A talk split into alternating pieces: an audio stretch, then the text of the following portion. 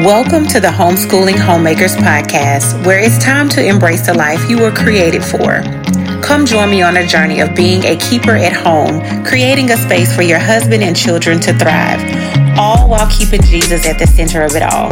Hi, I'm Chantel, wife to one, mama to three, and I'm here ready to share with you practical tools to help you thrive in the roles you were created for. This is a place for you to throw aside all distractions and run into true freedom and joy of serving your family well. Hey, y'all. What if I told you Jesus reminds us that what we say reveals what's in our hearts?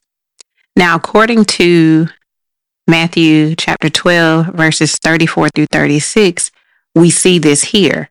Let's read it. Verse 34 says, O generation of vipers, how can ye, being evil, speak good things? For out of the abundance of the heart the mouth speaketh. Verse 35 says, A good man out of the good treasures of his heart bringeth forth good things. An evil man out of the evil treasure bringeth forth evil things.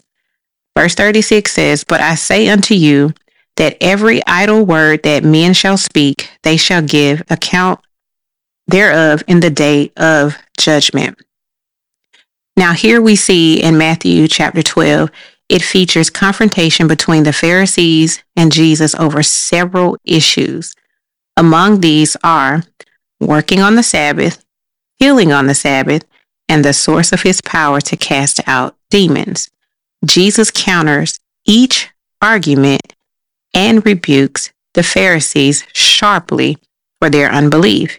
He even notes that those who maliciously ascribe his miracles to demons are unforgivable. He warns them and the rest of their current generation about the judgment to come. Jesus calls the Pharisees brood of vipers and reject their demands for another miracle. All they'll be promised is the sign of Jonah the Son of Man will be in the heart of the earth for three days. Jesus also states that all who do his Father's will are his family. Now, here in Matthew 12, Jesus follows the teachers in chapters 11, where he mourned over how the people in those cities rejected him. Here, he once again comes into conflict with local religious leaders these are mostly involved with the legalistic, the traditional minded Pharisees. By this point in Jesus' ministry, they had begun to amplify their attacks, accusations, and attempts to trap Jesus into saying and doing something they could use against him.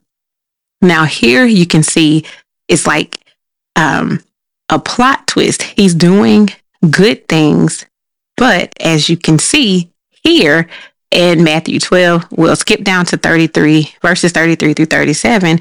It contains Jesus' hardest rebuke of the Pharisees in this chapter. The immediate context of this criticism is their blasphemy against the Holy Spirit, attributing to the miracle of Christ to Satan. Here again, Jesus explains how actions demonstrates a person's inner heart. That includes speech, which is the natural overflow of our thoughts and attitude. Like a diseased tree, the Pharisees produce bad fruit. They are compared to vipers, associating them, the devil, to the devil and evil. Echoing his teachings on God's purpose, perfect righteousness, Matthew 6, verses 1, 5, and 16, Jesus declares, We are accountable for every single word that we say. Now, here focusing on verse 34, Christ is thoroughly and righteously condemning the group of Pharisees. These legalistic religious leaders have accused him of getting his power to cast out demons from Satan. Matthew 12 24. They are so committed to rejecting Jesus as the Messiah that they would rather glorify Satan's power than acknowledge that God is working through his Son. In the previous verse, Jesus compared the Pharisees to bad trees. This was proven by their bad fruit, rejecting and accusing him. Here, the criticism intensifies. Jesus repeat what John the Baptist called a group of Pharisees and Sadducees in Matthew chapter 3, verse 7. The word brood means offspring. John 8, 42 through 44. So Jesus is calling the Pharisees children of snakes. This associates them with Satan, often pictured as a serpent in scripture, beginning in Genesis chapter 3. These critics have accused Christ of using Satan's power, but truth is they are the ones aligned with Satan and against Jesus. The question here that is asked is rhetorical. It's making a point. In the same way that a bad tree is incapable of growing good fruit, a person committed to hate for Christ can't speak spiritual truth. Jesus bluntly calls these, calls these men evil. Good words cannot come out of evil hearts.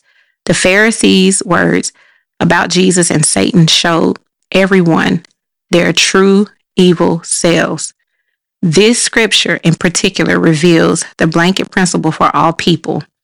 Our words always, always eventually reveal what's going on inside of us. There's no such thing as an unimportant act or an unimportant word, according to Matthew 12 36. There is no such thing as a oops, my bad. What's going on, what spills out, starts on the inside in your heart. In conclusion, y'all, Jesus reminds us that what we say reveals what is in our hearts. What kind of words come from your mouth? That is a question that you can pause, ponder, and think about. What kind of words come from your mouth? Not your neighbor's mouth, not your spouse, not your children, not your church member, but out of your mouth. This is an indication of what your heart is really like. You can't solve your heart problem. However, just by cleaning up your speech, you must allow the Holy Spirit to fill you with new attitudes and motives. Then your speech will be cleansed at its source. Remember, what you speak started in your heart. As David has cried out and he prayed, for the Lord to create in him a clean heart and to renew in him the right spirit. David also asked the Lord to search his heart. If there's anything that's in him, remove it, pluck it out. That's the only way that we can love. That's the only way that we can advance the kingdom. That's the only way that we can advance the enemy in spiritual battle. Ask the Lord to search you because what you say reveals what's in your heart. Until next time, y'all, remember to pray big and pray much. If you have found hope and inspiration in today's episode, then hit subscribe. Make sure you don't miss a moment on this journey of being a keeper at home. I am so grateful for you, and I cannot wait to see all that God has in store for you.